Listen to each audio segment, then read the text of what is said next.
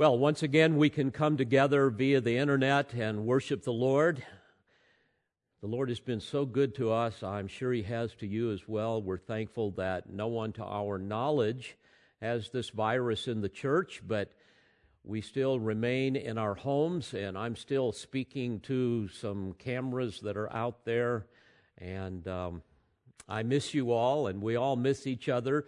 If they allow us to, we might begin meeting once again, even next Sunday. Uh, we'll wait and see. You'll be hearing from us. And when we do, we are, set, we are setting into place some um, new policies. We'll be having two services, one beginning at 8.30 and, and uh, um, to 10, and then we'll have an hour in between and have another service, give us a chance to disinfect things and give us opportunities for social distancing. Uh, we won't have any Sunday school. We won't even use the Family Life Center, but you'll be getting more information on those things. And uh, fortunately, we believe this will be temporary, but we want to do everything we can to protect you, to protect us from each other during this time. But we come this morning once again to the Word of God, and I would invite you to take your Bibles and turn to 2 Corinthians chapter 2. We will continue our verse by verse exposition of this epistle. And the title of my discourse to you this morning is Lessons in Forgiveness. And we're going to be looking at verses 5 through 11. So follow along as I read 2 Corinthians 2 5 through 11. But if any has caused sorrow, he has caused sorrow not to me, but in some degree, in order not to say too much, to all of you. Sufficient for such a one is this punishment which was inflicted by the majority, so that on the contrary you should rather forgive and comfort him. Otherwise, such a one might be overwhelmed by excessive sorrow.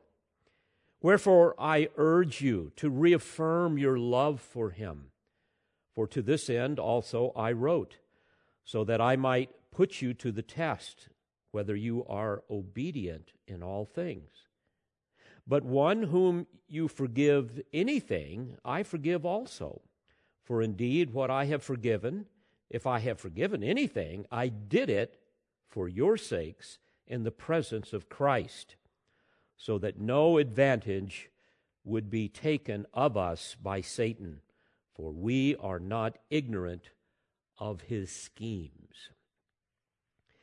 Because we all struggle with an exaggerated sense of self importance, because we all struggle with pride, because we can tend to be easily offended, many times it's hard for us to forgive another person who has wronged us.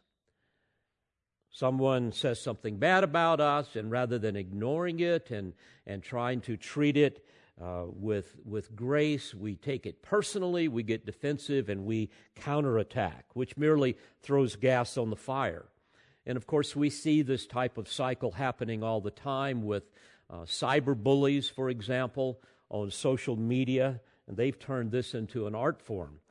And since so many people on social media platforms get on there in order to find affirmation for themselves, we see that there's a direct link between social media and depression because often the type of feedback, the type of affirmation they get isn't what they wanted, and especially younger people tend to get very depressed, and, and so it just fuels this anger and this uh, sense of of, of wanting to get even with other people. In fact, in, in one study that I read that was quoting several recent studies, it said that teenage and young adult users who spend the most time on Instagram, Facebook, and other platforms were shown to have a substantially higher rate of reported depression than those who spent the least time. And that rate is from 13 to 60 percent 66% higher. So, what you tend to see in our culture is many people live in this cycle of attack and counterattack. All you have to do is drive on the interstate and you see that. Certainly, what you don't see is the idea of loving your enemy. you don't see people praying for those who mistreat you and, and forgiving those who, uh, who seek to, um, to be forgiven. That's foreign in our culture, and many times we bring that into the church. We have this attitude of go ahead and make my day. Just think of perhaps someone who's offended you. How, how do you think about that? How do you respond to that? What's your attitude? Are you bitter? Are you spiteful? Have they come to you and asked for forgiveness and you kind of give lip service to it, but down deep you, you really resent them and perhaps you even slander them?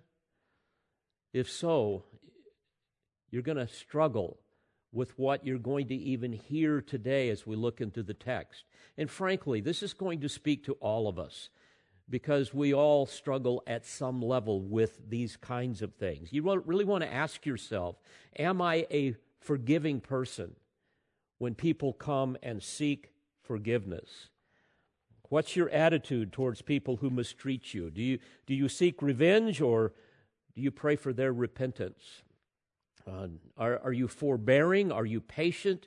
Are you gentle? Do you try to restore um, perhaps a sinning brother or sister in the spirit of gentleness? Or do you operate in the flesh and seek retaliation and so forth? Using the example of an abusive master, let me remind you of what Peter said in in 1 Peter 2, beginning in verse 19. He says, Servants, be submissive to your masters with all respect, not only to those who are good and gentle, but also to those who are unreasonable, for this finds favor. If, for the sake of conscience toward God, a person bears up under sorrow when suffering unjustly. For what credit is there if, when you sin and are harshly treated, you endure it with patience? But if when you do what is right and suffer for it, you patiently endure it, this finds favor with God. Well, certainly, this is contrary to our flesh. Our flesh fights this kind of attitude. I think of the unimaginable torture that our Lord Christ experienced while hanging on the cross. And yet, he prayed to the Father, Father, forgive them, for they do not know what they are doing. Now, obviously, dear friends, to, to respond in such a way when we have been injured, especially when we've been severely injured, to respond with that kind of Christ like love requires a special work of the Spirit. Even in our new nature, we find our flesh fighting against that, and we need help from the indwelling Spirit. And we can be thankful knowing that we can do all things through Christ who strengthens us. Well, our text this morning helps us get a little glimpse of how believers are to deal with these things, especially in light of our selfish proclivities, if you will, our flesh that wants to get even with people and really not forgive them in our heart. And here we can learn some very important lessons in forgiveness. Now, let me remind you of the context. The, the Corinthians really struggled with pride and self will. They were a very divisive people, uh, they were factious, and some had believed the slanderous attacks against the Apostle Paul that the false teachers had, had made known, and uh, some of the uh, some of their sycophants, other malcontents, kind of drank the Kool Aid, if you will, and, and believe, well, yeah, Paul can't be trusted, and so forth. And evidently, one of these guys confronted Paul publicly to try to humiliate him and verbally attacked him in what is called the painful visit, as we read in chapter 2 and verse 1. But providentially, we see that there were enough mature saints in the church that they saw that this was wrong and that this man needed to be dealt with. And so they were willing to discipline this man and because he was unrepentant, actually disfellowship him according to Paul's instructions. And fortunately, the excommunication accomplished what it was intended to accomplish, and that is repentance. But unfortunately, there were still those in the church, probably those that Paul that, that belonged to the pro Paul cult, if you will, and they were wanting a little more flesh. They wanted more, a pound of flesh more, shall we say. And they wanted this guy to pay more for his wickedness. And so Paul is, is coming in and saying, Look, the guy has repented, and I'm instructing you now to forgive him, to comfort him, to reaffirm him, to show love for him publicly. And as we examine what Paul said under the inspiration of the Scripture, or, or of the Spirit uh, in, in the Scriptures, I believe what we're going to see is at least four lessons regarding forgiveness, and we would all do well to learn them. So let's look at the text. He says, first of all, in verse 5, but if any has caused sorrow, referring to the offender, but guarding him by not using his name, but if any has caused sorrow, he has caused sorrow not to me, but in some degree, in order not to say too much, to all of you. Beloved, here we see a heart of tender forbearance towards someone that has mistreated him. He speaks in rather vague generalities. He, he avoids mentioning his name. He says nothing even about the offense of the nature. And, and no doubt this man would have heard this letter. He may have been in the same room when it was read. Certainly, he would have known the contents of it.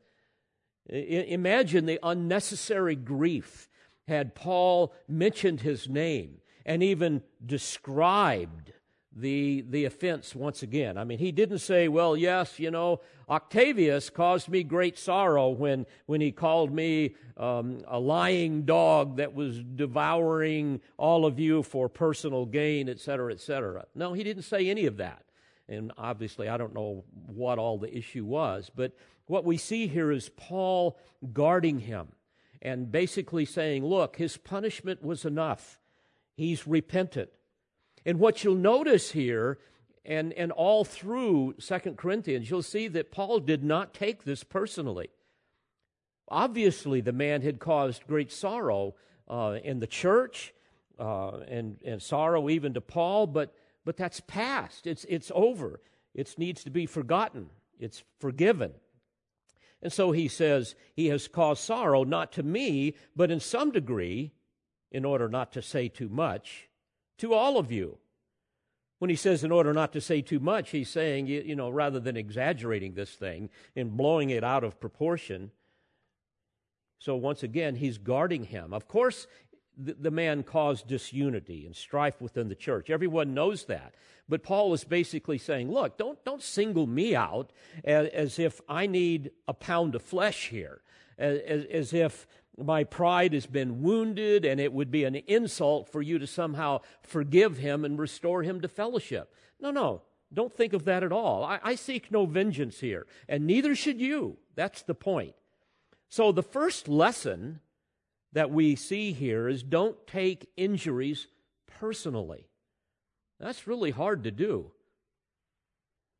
I mean, when somebody offends you, and I've, I've, I've had this so many times, happen so many times, I, I can't even keep track of them. But, but when somebody does that, you have to say to yourself, look, I, don't know what's going on for this person.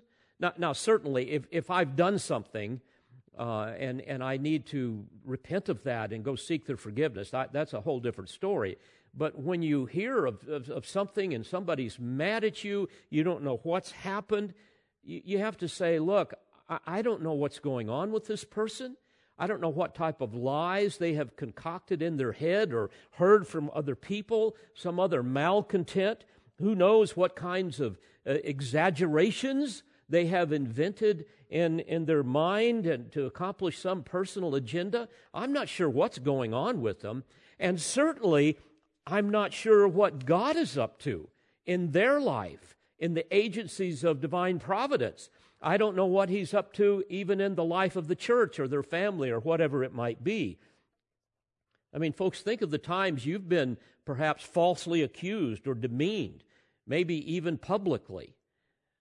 When someone says or does something that, that, that is profoundly embarrassing, you know, even when your conscience is clear, you, you, you know there's really nothing you can do about it. You're, you're sorrowful, you're hurt, you're disappointed. And I'm sure Paul felt all of those things. I'm sure he was, he was righteously indignant and rightfully so. But at the end of the day, we all have to say what we see Paul saying here is, is look, God is up to, up to something here in the life of this person, in the life of the church.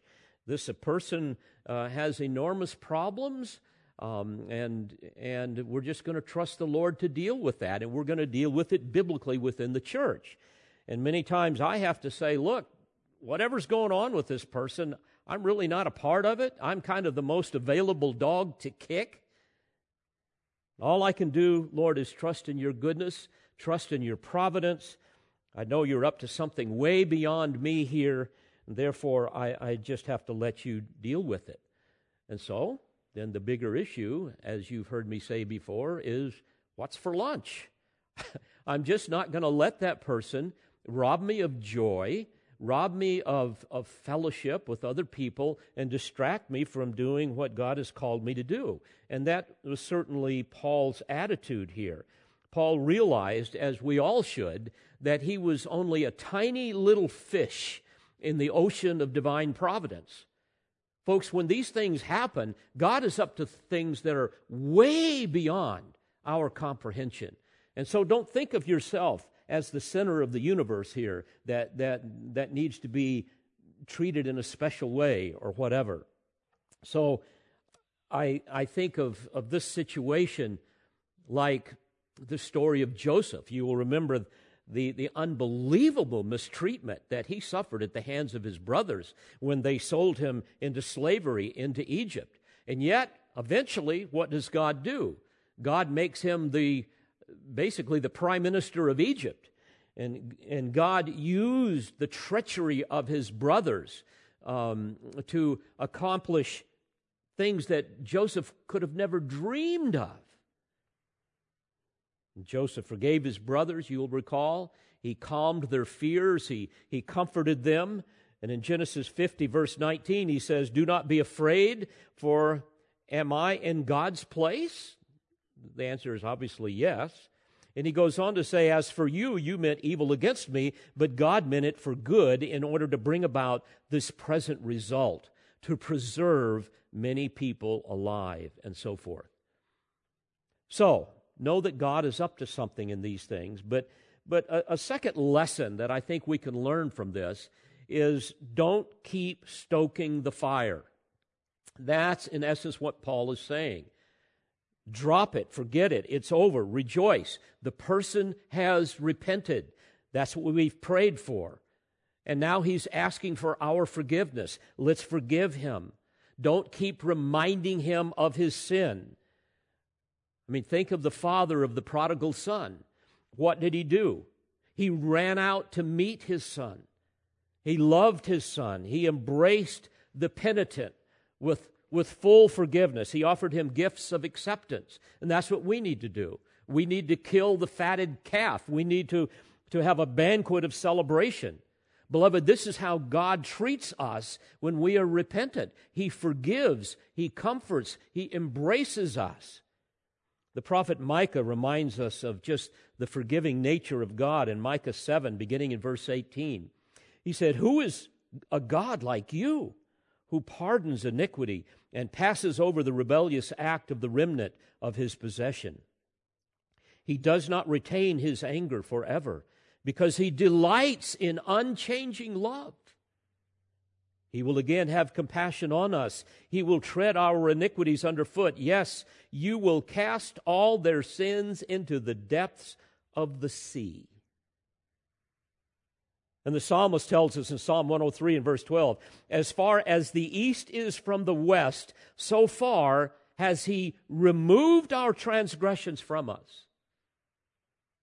In other words, He's taking them so far away, they no longer have any effect on our relationship with Him. In fact, the, the words far and removed in Psalm 103:12 are, are the same word in Hebrew, meaning to become far off or distant.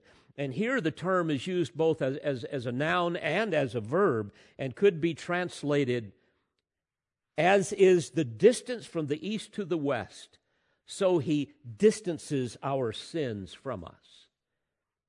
Yahweh takes our sins, he removes them as far away as possible. Beloved, can there be a more vivid picture of forgiveness? I'm always deeply moved when I think of, of Hezekiah's praise to God for his undeserved mercy in delivering him from impending death and for forgiving his sins. We read about this, for example, in Isaiah 38. And in verse 17, Hezekiah says, It is you who has kept my soul from the pit of nothingness, for you have cast, literally hurled, all my sins behind your back. Beloved, when we are truly repentant, God is truly forgiving. The idea here is that, that He consigns our sins to oblivion. Our sins are no longer a barrier between God and us. And contrast this to God's attitude towards a person who is unrepentant. In Psalm 90 and verse 8, we read, You have placed our iniquities before you, our secret sins in the light of your presence. What a horrible thought. But we also know that when we confess our sins, He is faithful and righteous to forgive us our sins and cleanse us from all unrighteousness. And my friends, this is the glorious good news even of the new covenant, as the writer of Hebrews describes it in chapter 8. When regenerating grace brings sinners to repentance in verse 7 of that chapter and following, and especially in verse 12, the writer says, For I will be merciful to their unrighteousness, speaking for God here, and their sins and their lawless deeds I will remember no more. Think about that. I will remember them no more. Now, folks, I ask you, how wicked would it be for us to remember what God has chosen to not remember, to remember no more? He takes our sins when we're repentant. He takes our sins, he casts them into the depths of the sea, he removes them as far as the east is from the west, he hurls them behind his back, and yet we're going to keep bringing them up? Well, you get the idea. Now, back to our text in 2 Corinthians 2. Not only are we learning here not to take injuries personally and, and don't keep stoking the fire, but number three, be quick to forgive and comfort the truly penitent. Be quick to forgive and comfort the truly penitent. Notice verse 6. Sufficient for such a one, he says, is this punishment which was inflicted by the majority. Here, the original language, the terms that are used, it really helps us see that he's speaking of, of the disciplinary actions that occurred as the result of a, of a formal gathering of the whole church. The majority, in other words, agreed to discipline this man, to excommunicate or, or disfellowship this man. Now, think about it. Unlike our modern era with a church on every corner, this guy had no place to go. There, there was no uh, Second Baptist in Corinth. This was like the only church. And the great sorrow associated with being removed from the fellowship that he once enjoyed with his, with his Christian brothers and sisters brought him to a place of genuine, genuine repentance. You see, we need to understand that, that the severance of fellowship really heightens the types of the, the, the type of, of, of breach that has occurred between a person that is unrepentant and the God they claim to love. And of course, the purpose of discipline, of church discipline, is always reconciliation, never retribution. And that's what happened here. And I might add that any church that does not practice church discipline is in flagrant violation of Scripture and shows that they really have very little love for sinners. Moreover, they have very little concern for the purity of the church. I know of a number of churches like this, and frankly, frankly, they bear little resemblance to a New Testament church, and the people who attend those churches bear little resemblance to New Testament believers. Because what has happened is the church gets filled up with people living in blatant sin. It even happens amongst the leaders. And then little by little, more tares grow within the church than the wheat. There become more goats than sheep. And truly, a little leaven leavens the whole lump of dough, as Paul said in 1 Corinthians 5 6. Beloved, whenever there is flagrant, hard hearted, unrepentant sin, it must be dealt with. Jesus made this so clear. In Matthew 18, beginning in verse 8, verse 15, he says this If your brother sins, go and show him his fault in private. If he listens to you, you have won your brother. But if he does not listen to you, take one or two more with you, so that by the mouth of two or three witnesses every fact may be confirmed. If he refuses to listen to them, tell it to the church. And if he refuses to listen even to the church, let him be to you as a Gentile and a tax collect, collector. In other words, you treat them as if they don't even know Christ. There's really just four stages in church discipline. First, you go to a person privately, you confront them lovingly, gently. But if there's no repentance, then you move to a second stage where you bring two or three to witness the fact that they've either repented or not. And if they are still unrepentant, then you tell the entire church to enlist them in prayer as well as in calling this person to repentance out of love, out of a desire to see them reconciled to God and to the rest of the body. And if there's still no repentance, then they are to be excommunicated.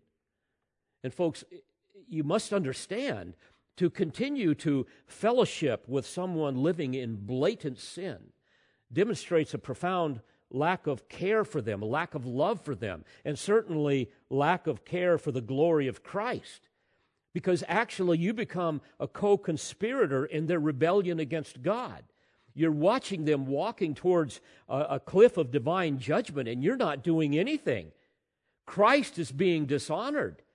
The transforming power of the gospel is being called into question, and you're acting as if nothing's wrong. In 2 Thessalonians chapter 3 and verse 6, Paul says, Now we command you, brethren, in the name of our Lord Jesus Christ, that you keep away from every brother who leads an unruly life and not according to, to the tradition which you received from us. And then a little later in verse 14, he says, If anyone does not obey our instruction in this letter, take special note of that person and do not associate with him, so that he will be put to shame. Now, this same dynamic had occurred earlier in the life of the church in Corinth. You will recall um, that they had to discipline another member because of, of gross immorality. And in 1 Corinthians 5, beginning in verse 4, Paul says, In the name of our Lord Jesus, when you are assembled, and, and I with you in spirit, with the power of our Lord Jesus, I have decided to deliver such a one to Satan for the destruction of his flesh so that his spirit may be saved in the day of the Lord Jesus. In other words, I'm going to just give him over to the consequences of his iniquity so that he will be brought, hopefully, to a place of genuine repentance. Later on in verse 9, he says, I wrote you in my letter not to associate with immoral people. Now, he, eh, he adds, I did not at all mean with the immoral people of this world, or with the covetous and swindlers or with idolaters, for then you would have to go out of the world. But actually, he says, I wrote to you not to associate with any so called brother. In other words, a person living in, in flagrant sin who claims to be a Christian. Not to associate with any so called brother if he is an immoral person or covetous or an idolater or a reveler or a drunkard or a swindler. Not even to eat with such a one. So, the saints at Corinth disciplined this man, and by God's grace, he repented. And so in verse 6, Paul says, Sufficient for such a one is this punishment which was inflicted by the majority, so that on the contrary, you should rather forgive and comfort him. Otherwise, such a one might be overwhelmed by excessive sorrow. Yes, the punishment was deserved, but it had its desired effect. And this is what Paul longed for. So, so now it's time to forgive. Now it's time to comfort. Now it's, it, it, it's time to restore. And all of this is essential, is essential to unity within the church. And so, a third lesson we can learn here is be quick to forgive and comfort the truly penitent. And, folks, this is at the very heart of Christian love. And you want to ask yourself does this describe me? Is this the attitude of my heart? In Colossians chapter 3 and verse 13, Paul says that as believers, we are to be characterized by, quote, bearing with one another and forgiving each other, whoever has a complaint against anyone. Whenever I think of, of the way the Lord forgives, my mind will go to Isaiah 55, verses 6 through 9. There, you may recall, he, he describes how that, uh, that when, when the wicked man forsakes his way, and, and the unrighteous man his thoughts, and he returns to the Lord. The text says that the Lord will have compassion on him, for he will abundantly pardon. What an amazing thought. In fact, he goes on to, to essentially say that the extent of God's compassion is beyond our ability to comprehend. Therefore, the, the Lord goes on to, to say this For my thoughts are not your thoughts, nor are your ways my ways, declares the Lord. For as the heavens are higher than the earth, so are my ways higher than your ways, and my thoughts than your thoughts. Oh, dear friends, what great compassion the Lord has towards sinners. What a merciful and forgiving God we have. And of course, we see this most vividly in the person and the work of Christ and his, his willingness not only to forgive our sins, but to actually bear their punishment in his body on the cross. And beloved, this is our supreme example when it comes to forgiveness. Now, think about this. How can we who have been forgiven such heinous sins against the Most High God not forgive the lesser sins that people have committed against us? How ridiculous is that? And of course, this was the theme of Jesus' parable in Matthew 18, beginning in verse 21 and following. You will recall that one of the king's servants embezzled an enormous amount of money that, that he couldn't possibly repay. And what did the king do? He graciously and compassionately forgave the debt. However, that same servant refused to forgive a fellow servant who owed him some tiny debt. And of course, that's a great picture of ingratitude and, and, and selfishness and pride.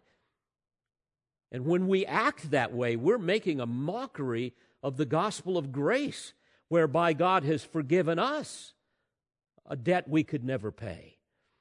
In James 2 and verse 13, we read that judgment will be merciless to one who has shown no mercy. Beloved, please hear me. There is a very high price to pay for unforgiveness. You will become a very angry person that seeks revenge, and that will consume you. It will consume every relationship that you will have. You will become bitter. You will become sour and sullen. You'll be that person with a chip on their shoulder. You'll be easily offended, always looking for a fight. like constantly picking at a scab. The wound will never heal. You've been around those types of folks before, unforgiving folks, and suddenly they'll bring up some past offense, some past injury that may have happened 30 years ago, and they will describe it as if it happened yesterday. And you know, dear friend, if this is you, please understand that Jesus says you're going to be given over to the most extreme forms of discipline, what Jesus called the torturers of life. In Matthew 18, he went on to say this in verse 32 regarding the king and the servant. Then summoning him, his Lord said to him, You wicked slave, I forgave you all that debt because you pleaded with me. Should you not also have had mercy on your fellow slave in the same way that I had mercy on you? And his Lord, moved with anger, handed him over to the torturers until he should repay all that was owed him. My heavenly Father will also do the same to you if each of you does not forgive his brother from your heart. You say, well, what are the torturers? Well, the various kinds of discipline that the Lord will bring upon those who are unforgiving, those who are so far out of fellowship with the Lord that, that they would refuse to forgive someone that seeks it. It could include things like uh, just the, the, the, the destruction of your flesh. I mean, your health begins to go, your marriage, your family, your testimony. All of it begins to fall into a state of, of disarray. Your effectiveness in service to Christ goes away. You, you, you quench and you grieve the Spirit. You, you just walk in the flesh. You ruin your life. Oh, dear Christian, be quick to forgive and comfort the truly penitent. But there's a fourth lesson here. And that fourth lesson is this reaffirm your love for the truly penitent through acts of private and public restoration. Let me give that to you again. Reaffirm your love for the truly penitent through acts of private and public restoration. Notice verse 8. He says, Wherefore I urge you to reaffirm your love for him. He's urging them to do this. The term reaffirm is interesting in the original language. It means to, to rule judicially, to decide on or to make a, a formal declaration about something. In fact, Paul used the same term in Galatians 3:15 to describe the judicial formal ratification of a covenant. And the point here is he's urging them to do this with this repentant brother. They needed to, to restore him lovingly, both privately as well as publicly. By the way, with respect to church discipline, in stages one and two, when it's private, the, the, the restoration uh, and the reaffirmations of love need to just remain private. You don't go tell everybody about all of that. But in stages three and four, uh, the, the reaffirmation of love and restoration needs to occur not only privately but publicly. I mean, where sin uh, has occurred publicly and where the discipline has occurred publicly and where a, a repentance has occurred, then reaffirmation of love and restoration to fellowship must also be public. And that's what he's urging to happen here with this penitent brother. John MacArthur said this quote, At its core, unforgiveness is a lack of love. Forgiveness, on the other hand, fulfills the royal law of love. For example, James 2 8. He went on to say, Forgiving love is a precious jewel, a rich treasure in the life of the church. Without it, churches are torn, split, and fragmented. Churches that faithfully practice church discipline must also forgive penitent sinners. The greatest demonstration of love, both by individual believers and the church collectively, is forgiving others. Now, Paul continues in verse 9 and he says, For to this end also I wrote, so that I might put you to the test, whether you are obedient in all things. Isn't that interesting? I find it fascinating. God was putting these saints to the test to reveal what was really in their heart. Now, you will remember that they were a self centered bunch, self promoting. They were jealous. They, the, the church was just fraught with, with strife and divisiveness, factions, cliques had developed. I'm of Apollos, I'm of Paul, well, I'm of Cephas, well, I'm of Christ. And so these people were, were promoting their own agendas. In fact, the, the, the word puffed up, referring to self promoting pride, occurs six times in 1 Corinthians. So they were a puffed up bunch. And people that are puffed up are not prone to forgiveness. They were accustomed to personal animosity, to all these sectarian rivalries, rivalries and vengeance rather than forgiveness. So what does God do? He puts them to the test to see whether you are obedient in all things. Now think about it. First of all, are you obedient in disciplining sin? Well, the answer is yes. But then secondly, and equally as important, are you willing to forgive a person when they are genuinely repentant? And the answer is also yes. Isn't that good news? They passed the test. You know, you want to ask yourself is God putting me to the test in my life in some area? Perhaps in the area of forgiveness. Are there areas of unconfessed and unrepentant sin that I need to deal with? Well, obviously, Paul celebrated their obedience and even commended them for it later on in chapter 7, beginning in verse 12. Here's what he says So, although I wrote to you, it was not for the sake of the offender, nor for the sake of the one offended, but that your earnestness on our behalf might be made known to you in the sight of God. For this reason, we have been comforted. And besides our comfort, we rejoiced even much more for the joy of Titus, because his spirit has been ref- refreshed by you all. For if in anything I have boasted to him about you, I was not put to shame. But as we spoke all things to you in truth, so also our boasting before Titus proved to be the truth his affection abounds all the more toward you as he remembers the obedience of you all, how you received him with fear and trembling. I rejoice that in everything I have confidence in you. I mean, folks, Paul is ecstatic here. He's watching these people grow in Christ. And this is the passion of every pastor's heart. It's the passion of every parent's heart. Don't you long to see your children grow in the grace and the knowledge of Christ? And when they say those things and do those things that are Christ like, you just kind of go, oh my, thank you, Lord. How exciting it is to see them growing into maturity. And that's what's going on here with the Apostle Paul.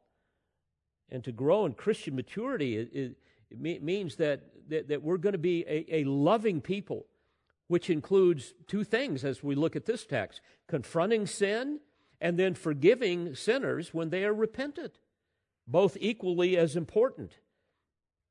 I'm reminded of Galatians 6, beginning in verse 1. Paul says, Brethren, even if anyone is caught in, a, in any trespass, you who are spiritual, restore such a one in a spirit of gentleness. Each one looking to yourself, so that you too will not be tempted.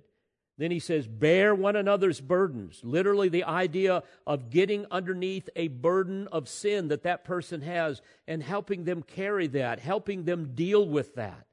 And then he says, and thereby fulfill the law of Christ. Well, what's the law of Christ? Well, it's the law of love. We are to love our, our neighbor as much as we love ourselves.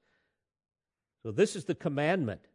And this is what Paul saw happening with the people. So he celebrates the restoration of the sinning brother back into the fellowship. In verse 10, he says, But one whom you forgive anything, I forgive also. For indeed, what I have forgiven, if I have forgiven anything, I did it for your sakes in the presence of Christ. I mean, folks, here you see it very clearly. Paul's passion was for unity in the body of Christ. And, and essential to that unity is not only confronting the sin, but forgiving the sinner. And he cared nothing about himself. He knew he wasn't the big issue. As I say, he knew he was just a tiny fish in the ocean of divine providence. He knew that God was up to all kinds of other things. So he wasn't going to take it personally and get all bent out of shape. He wanted the glory of Christ to be put on display in his life and in their life. And as Christians, we are most like Christ when we forgive. But notice that little phrase I did it for your sakes in the presence of Christ.